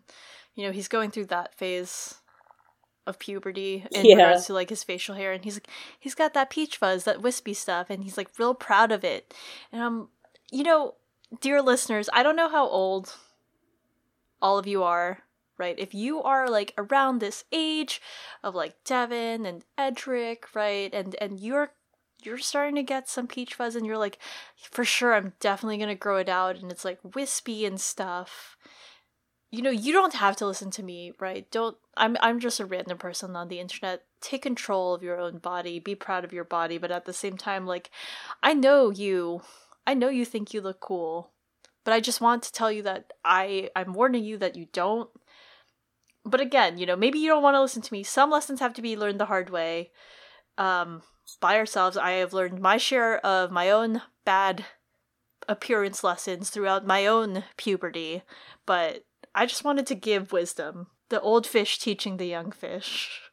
And this is just me, but do you think we have that many 11 to 12 year olds listening to our podcast, which is an explicit podcast? I don't know, but we do have children. Remember, one of our listeners said that their daughter hurt us, and then like their car got cut Oh. off, and they said, "How dare they?" You know, I guess, great or small, we must all do our duty, Eliana. I'm trying to do my duty right now. Edric courteously greets Davos as he arrives, asking after his uncle, the king, and Davos is like, "Oh no, he's well. There's there's no reason to burden this boy." So he just says, "He's well. He's well, Edric." They had finished their lesson. Shireen announced they had read about King Daeron the First, who went to war and conquered Dorne, the young dragon. Princess Shireen was a sad, sweet, gentle child, far from pretty. Stannis had given her his square jaw, and Selyse her Florent ears, and the gods in their cruel wisdom had seen fit to compound her homeliness by afflicting her with grayscale in the cradle. The disease had left one cheek and half her neck gray, cracked, and hard, though it had spared both her life and her sight. Devan says Daeron worshipped false gods, but he was a great king otherwise, and brave in battle as well. I guess when you think about it, the same could be said of Stannis. It's probably what they are saying about Stannis amongst the small folk, as as Davos has pointed out. Yeah. Edric agrees, but tells him Robert was braver, and that Daeron never won three battles in one day.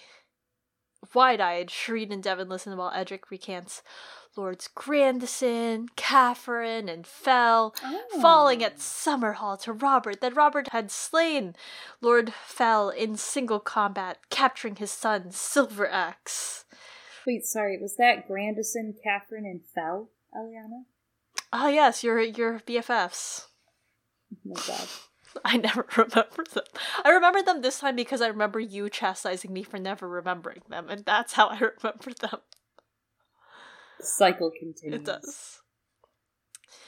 Uh, Devan looks to Maester Pylos, asking if that really happened, and Edric Storm says, I said so, didn't I? He says that no one ever beat his father. That's me as a kid, man. I was bossy. Uh, Pylos tells him, Don't boast, Edric. King Robert suffered many defeats, just like any other man. And Lord Tyrell bested him once at Ashford, and he lost many tourney hilts. Edric argues, and he's like, Robert killed Prince Rhaegar, and he won more than he lost. Pylos agrees, but says, I must divert my attention to Lord Davos. He's been waiting patiently. We'll read more of Daeron's conquest tomorrow. The children say goodbye courteously, and Pylos offers Davos the book on the conquest of Dorne as well, saying that it has an elegant simplicity, it was rich with blood, battle, and bravery. His son liked it, he may as well. Pylos is such a patient teacher. Oh my god. I will say in this chapter, you know, it's interesting that they're discussing Daeron the Young Dragon here, considering that there are some similarities between him and his campaign in Dorne and, and Robb Stark, whose death, of course, opens this chapter. And I kind of wonder if there are any lessons for Stannis in the histories of Daeron the Young Dragon as well. You mean bringing a false god to a nation? A a very isolated nation with different politics from the rest of Westeros? And only holding it for a little bit. In a Hmm, difficult, a very difficult military campaign. From Yeah, it seems. I mean, I don't know anything about. environment. Yeah. Uh, it felt like the environment was doing them in the entire time they attacked in Dorne. Am I right in that? That they Yep. disappeared in the sands, the snows. Sand's kind of like snow. Actually, it's not at all. I, I mm. always want to make that take, but when I really But think about not. it deeply and touching sand and touching snow, I'm like, they're actually really different. But a large mass of them could do you in. They could. for sure. Davos reminds Maester Pylos his son is not quite twelve, but he is the king's hand. He asks for another letter. There have been no new letters since last time he had his lessons, but Maester Pylos brought him an older one, a square of wrinkled parchment. He opens it up and he says that reading is hard on his eyes. Sometimes he wondered if the Citadel offered a champion's purse to the maester who wrote the smallest hand. I thought that was very cute. Davos begins to sound out the letters, and finally he comes up with To the five kings, the king beyond the wall comes south. He leads a vast host of wildlings. Lord Mormont sent a raven from the haunted forest. He's under attack. Other birds have come since with no words. We fear Mormont slain with all his strength. Suddenly, Davos realizes what the fuck he's reading, seeing the wax that had sealed these letters were black, and asks if King Stannis had seen this. Pylos explains Alliser had read it, discussed it with the queen, and when asked if he wanted to reply, said, Don't be a fool, Pylos. This is great juxtaposition because the next chapter we have Jon, who's also a lower born man who's risen to power, right, in the Night's Watch, working with a young man from Oldtown, Satin, Mm. right? Davos and Pylos come back. The next chapter is the attack on Castle Black, as we'll mention soon, and Molestown is alight.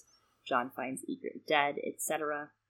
Here, back in Davos's chapter, Alester had said his grace didn't have men to fight his own battles, let alone them. And Davos thinks, you know, this is true enough, but the verbiage of the letter probably would have pissed Stannis off. I mean, I don't think it would have. It's interesting. Yeah. It's a pretty. It's a pretty like inoct letter, right? It's a pretty respectful letter. That's right.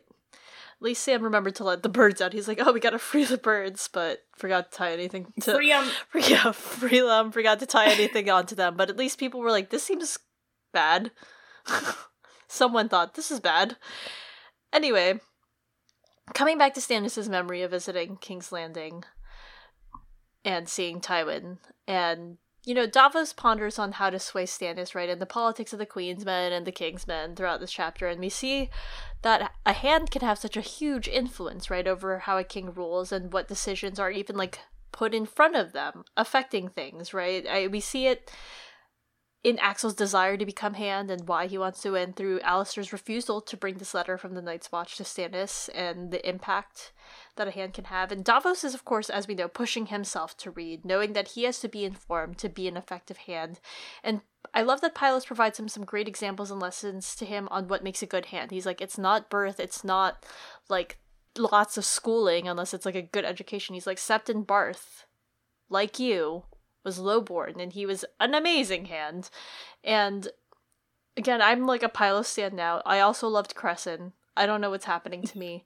Um considering that Aliana anecdote in the liberal arts. about Tywin that shows his influence and power. Considering that this anecdote about Tywin that shows his influence and power and that he was mistaken for the true king, I think we should be reading Davos's own story within the, that context of, of that mistake, right, that Stannis made. Um, and as he tries to wrap his mi- mind around what it means to rule, how to be a king versus a captain. It's just interesting. Tywin's another hand. Davos is a hand. Amazing. Yeah, and what comes next in terms of how we look at Davos's POV is something that I find really interesting. Mm. He first says, Only a starving man begs bread from a beggar. He says this to Pylos and then follows it up saying, This is something my wife once said to me. He drums his fingers on the table and starts to think about the first time he saw the wall himself. He was younger than Devan. He was serving aboard the Cobblecat under Roro Uhoris. There's a couple things here that I really like. I love that Marya is a part of Davos's psyche. She continues to be brought up very subtly throughout this chapter, a few small ways, but she's a part of him in general. Uh, we're about to talk about his nature, but she's fundamentally why he is the way he is, right? Like, this obviously affected Davos.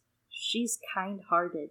She at one point told Davos that men who beg are hungry. Mhm. Like, they wouldn't be begging, they wouldn't push their pride to the side if they weren't hungry, Davos. She once had this argument with her husband, is what I'm telling you. So we all really appreciate Marya. But what comes next is also interesting as far as Davos's timeline. He had sailed past Skagos into the Shivering Sea, bringing all sorts of steel to trade for furs, ivory, amber, and obsidian. Mhm. But on the way back, he was herded by three black galleys into Eastwatch. They lost their cargo, and Roro Uhoris lost his head for selling arms to the free folk. I want to point out that his name is Roro because he's on a fucking boat. I'm not joking. I'm pretty sure George did this on purpose. Davos smuggled and traded at Eastwatch back in the day on his own, and the Black Brothers were actually his enemies. They were hard enemies, but he calls them good customers if you had the right cargo. When Davos took their coin, he always remembered Roro's head rolling across the Cobblecat's deck at Eastwatch. There's so much happening here about Davos. He wasn't even 12 when he sailed with the Tyroshi captain, Roro Uhoris, the blind bastard, who was neither blind nor bastard born. Uh, he wasn't even 12 when he sailed on the Cobblecat. Roro sells arms to the free folk. He gets busted by the ice cops, right? They execute him. This is like 272 ish AC. Davos spends the next decade getting his own ship, becoming a badass. Stannis shit happens in the rebellion in the 80s. Somehow he has seven kids and is married. Dale is at least 16 to 18, hoping for kids on the way. So Marya pops out a bunch of kids in the 280s through 300 AC. And we come back to that line. He had sailed past Skagos into the Shivering Sea, bringing all sorts of steel to trade for furs, ivory, amber, and obsidian. The fact that Davos was under someone's tutelage on a boat, Roro Uhoris to be specific, learning and going with him into the Shivering Sea at age 12, understanding the, the coldest secrets the North had to offer on the water, and trading for obsidian, that feels significant, mm-hmm. and it mm-hmm. does feel like something we're going to come back to. We don't actually know if Stannis sent Davos with anything. It doesn't seem that he was sent with anything but his seal. And Wyman, we don't know if Wyman has sent Davos on with anything. We just know that Davos has a treacherous trip ahead of him. So I do think that Davos is going to be the POV. We get a huge unearthing about Obsidian through that he mm. will go to Skagos and he will not come back with Rickon, as we'll discuss during our Dance with Dragons analysis much further, but he will come back with Obsidian with its secrets. What struck me most interesting here, though, beyond that, is we start the story of A Song of Ice and Fire out with another preteen boy who becomes disabled in his hero's journey, seeing someone executed. Right? There are a few elements coming to play with Bran versus Davos here.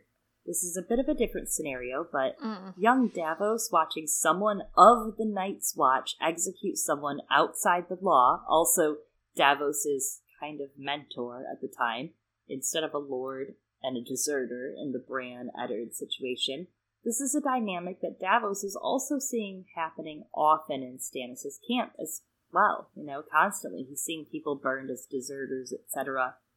In response to this story, where Davos is talking about, you know, this is what I learned on this boat, he responds not with this story, but playing into Westerosi norms instead.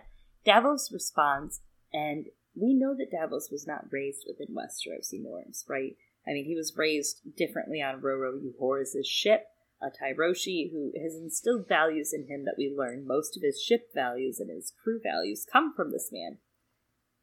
He chooses to tell Maester Pylos he met free folk as a boy and says they were fair thieves, bad hagglers, and one stole their cabin girl, but overall these free folk seemed like any other men you'd meet. So Davos doesn't tell Pylos about the story of the men at Eastwatch who beheaded his Obi-Wan Kenobi.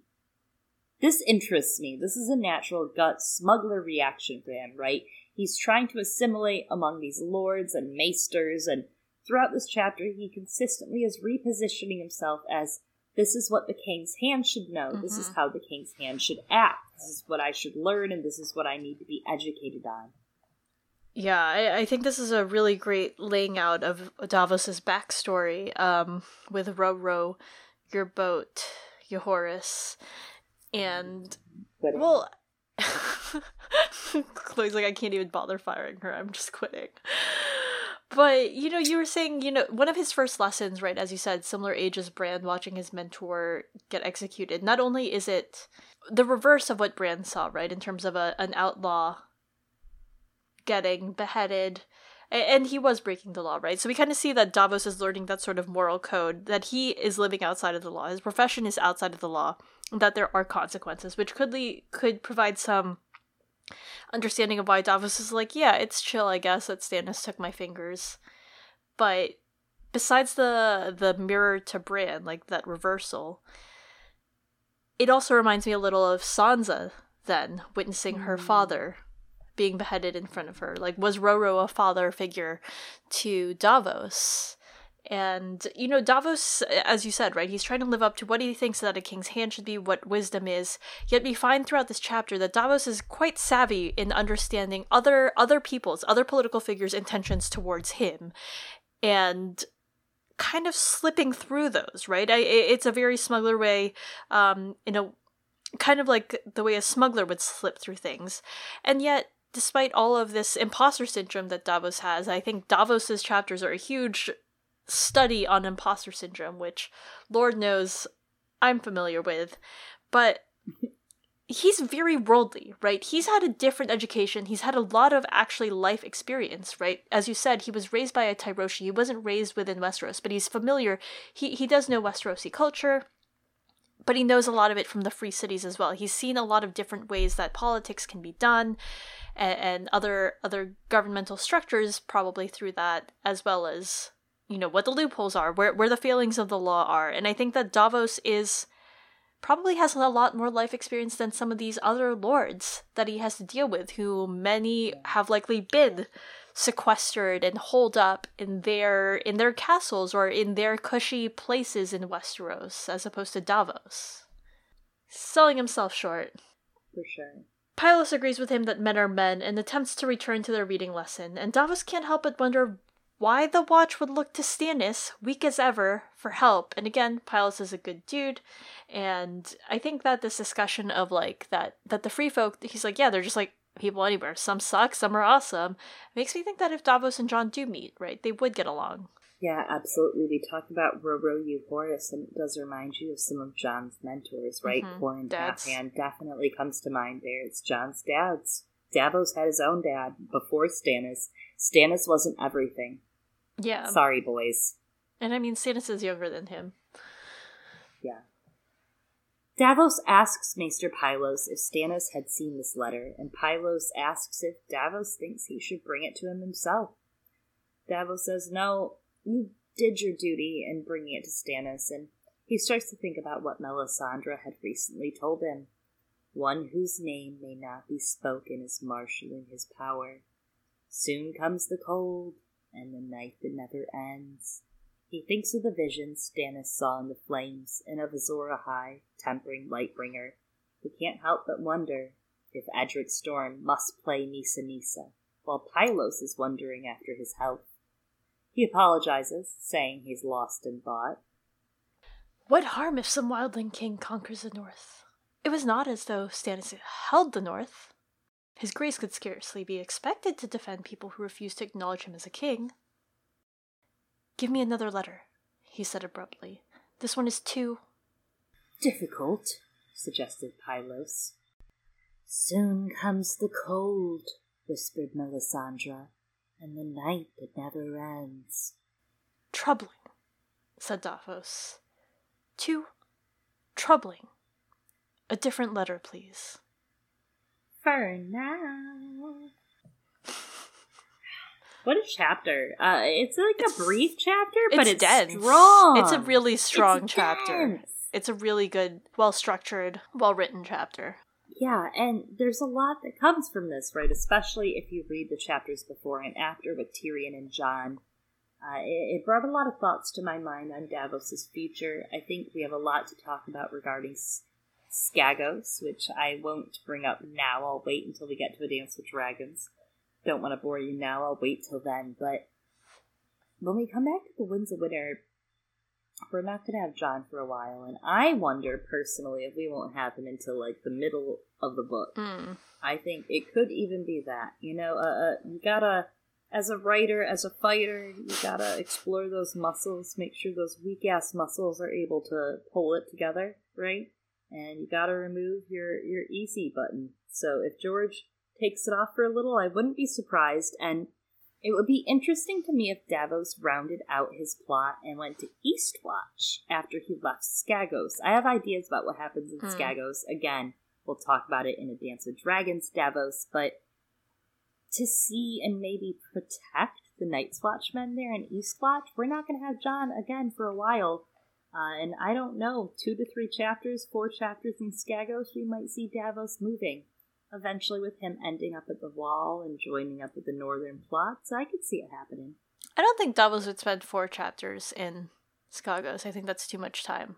Yeah, it's two to three at most, but Yeah, I would say one to two, just because I mean Arya got her like blindness resolved very quickly. yeah, but she's still in Braavos. That's true, but I mean George loves that. He's like, I wrote so many chapters of Arya and Bravo, so I'm like, is he gonna use all of them? But yeah, we'll talk about that eventually. This is all troubling, and we'll probably talk about this again next chapter, but I do want to discuss some of this now, right? Davos' solution to the question of how to create a wind that blows Stannis in the right direction, if not the throne. He's like, we can get him closer to, like, good at least. And, you know, Stannis this whole time, right? He's seeking hard power to rule Westeros on a path that's paved with blood. It, it makes me think of this line from The Forsaken, maybe because of all the Euron, like, language here, but words are wind, but blood is power. And Pylos does say words are wind at some point, and as we'll see in the next chapter, Davos offers a second route that is closer to "I will make them love me" for Stannis. It, it, it's, a, I think, a very difficult path for Stannis to take. He's not naturally inclined to it, but I, it's, it's a similar idea. It's just almost there. It's the closest he's going to get. And I think seeing how Davos's mind works here, as he mulls over the question of like, what is duty? without saying it, which is something that Stannis is always repeating of what his duty is, and you know, he's wondering what the cost is when it comes to Edric potentially being Nisa Nisa, and then whether Stannis owes protection to a kingdom that doesn't recognize him as king. And you can see like these gears turning in Davos's head right now, and he's like, "This is too much. This is this is a lot of feelings right now." But then later on, he's gonna be like, "I think I can hit one bird with two stones." kind of reversing it. Maybe that works, maybe it doesn't. He takes a bet on Stannis's goodness, but you know, he's not super sure of it, so he tries out as to put as many miles between Stannis and Edric as he can by not only helping Edric escape, but also being like, "But Stannis, what if you went north? Isn't this a good idea?" And trying to remove that temptation from Stannis. But in hindsight, I think there's a situational irony here that speaks to George's question during the Shadow Baby chapters of like how far down the line does culpability go? Because George is, I think, interested in exploring these cycles of things, right? How far d- down the line is responsibility? Because what Davos does, we know what happens to Stannis, right? It- It's portended by the king with a crown of fire that's burning him up. Davos thinks that he is saving Stannis' soul by removing the temptation of burning Edric, by removing Edric from Stannis' life. But in sending Stannis north, what Davos is actually doing is hastening the wheels of prophecy. He's bringing Stannis closer to those forces of darkness, to the others, right? As well as, of course, the darkness in his own heart, as he enters these really desperate conditions of the Northern Storms, his own version of Daeron's attempt at conquering Dorne. And it's there in the north, in the winter, with the others at their door, that Stannis does end up seeking his own Nisa Nisa in Shireen. Would he have turned to that if he hadn't gone north? I mean, I'm I'm I hate to be shit posting at your beautiful essay, but it does remind me of Dany, right? Mm-hmm. To go north, you must go south. Blah blah blah blah blah blah blah blah. Stannis isn't going to find what he's looking for. He wasn't going to find it in the south, and he wasn't going to find it in the north, and he's going to burn everything down in his path as he does. Yeah. Failed to find it. He's de- he's wedded to his duty, right? The way Quentyn was like, I gotta do this for my family, I gotta do this for my dad. And they could have chosen to to leave, write Yeah. themselves out. He could have left. He was told to leave. He was begged to leave. But what did Quentyn do? He didn't. He let it consume him because that search for power was more important than actually grasping it and understanding what to do with it and how to wield it. Yeah. Like you said, words are wind, but blood is power. It's not the only kind of power, but that's that's the route that Stannis is taking. Yeah, It's a route many in the story take. it is. It is. Well, Happy New Year. Happy New Year. Real heavy stuff. Some child murder. Some birds. Avoided child murder. know. Oh wait, Yeah, except for Robb. Robb just died. Oh god, rip. That's uh, Aegon Jingle Bell. That's right. There's your other uh, patch face reference. That's right. Jingle Bell this re- episode. Mm-hmm. Mm-hmm. Well, I'm glad that you all made it along to listen to us in the new year. That you did not go to any fatefully weird weddings. Right? Avoid those invites. Thanks for sticking it out with us. You know, if you want to stick it out with us this year and for all the years to come, for all the nights to come, you can find us on social media. Be sure to give us a follow, or if you have any things that you want to tell us at Girls Gone Canon, C A N O N, on Twitter, or perhaps you, like Daniel, would like to shoot us an email. You can find us at girlsgonecanon at gmail.com.